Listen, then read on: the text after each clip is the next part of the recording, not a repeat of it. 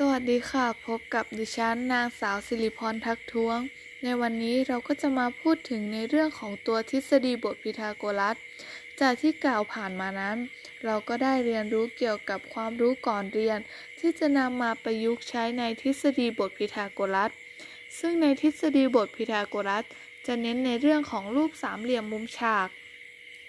โดยให้ความหมายของรูปสามเหลี่ยมมุมฉากว่า เป็นรูปสามเหลี่ยมที่มีมุมใดมุมหนึ่งเป็นมุมฉาก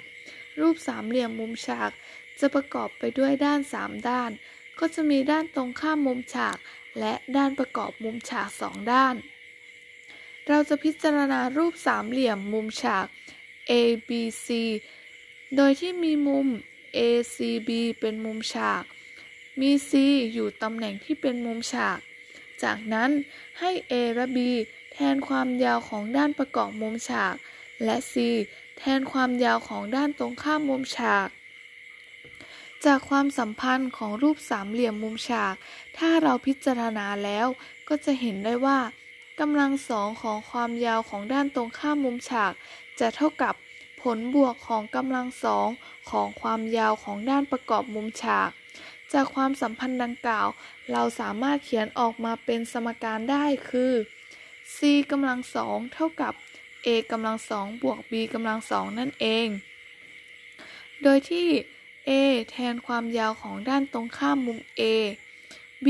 แทนความยาวของด้านตรงข้ามมุม b และ c แทนความยาวของด้านตรงข้ามมุม c หรือด้านตรงข้ามมุมฉากนั่นเอง ความสัมพันธ์นี้จะเป็นไปตามสมบัติของรูปสามเหลี่ยมมุมฉาก ซึ่งจะเรียกสมบัตินี้ว่า ทฤษฎีบทพีทาโกรัส นอกจากทฤษฎีบทพีทาโกรัสเกิดจากความสัมพันธ์ของความยาวของแต่ละด้านของรูปสามเหลี่ยมแล้ว ยังสามารถนำมาพิจารณาความสัมพันธ์ของพื้นที่รูปสี่เหลี่ยมจัตุรัส บนด้านแต่ละด้านของรูปสามเหลี่ยมมุมฉากได้อีกด้วย โดยจะสรุปได้ว่า สำหรับรูปสามเหลี่ยมมุมฉากใด ๆ พื้นที่ของรูปสี่เหลี่ยมจัตุรัสด้านตรงข้ามมุมฉาก จะเท่ากับ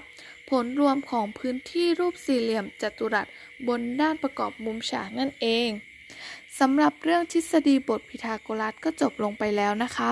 ขอขอบคุณทุกท่านที่เข้ามารับฟัง สำหรับตอนนี้ขอลาไปก่อน สวัสดีค่ะ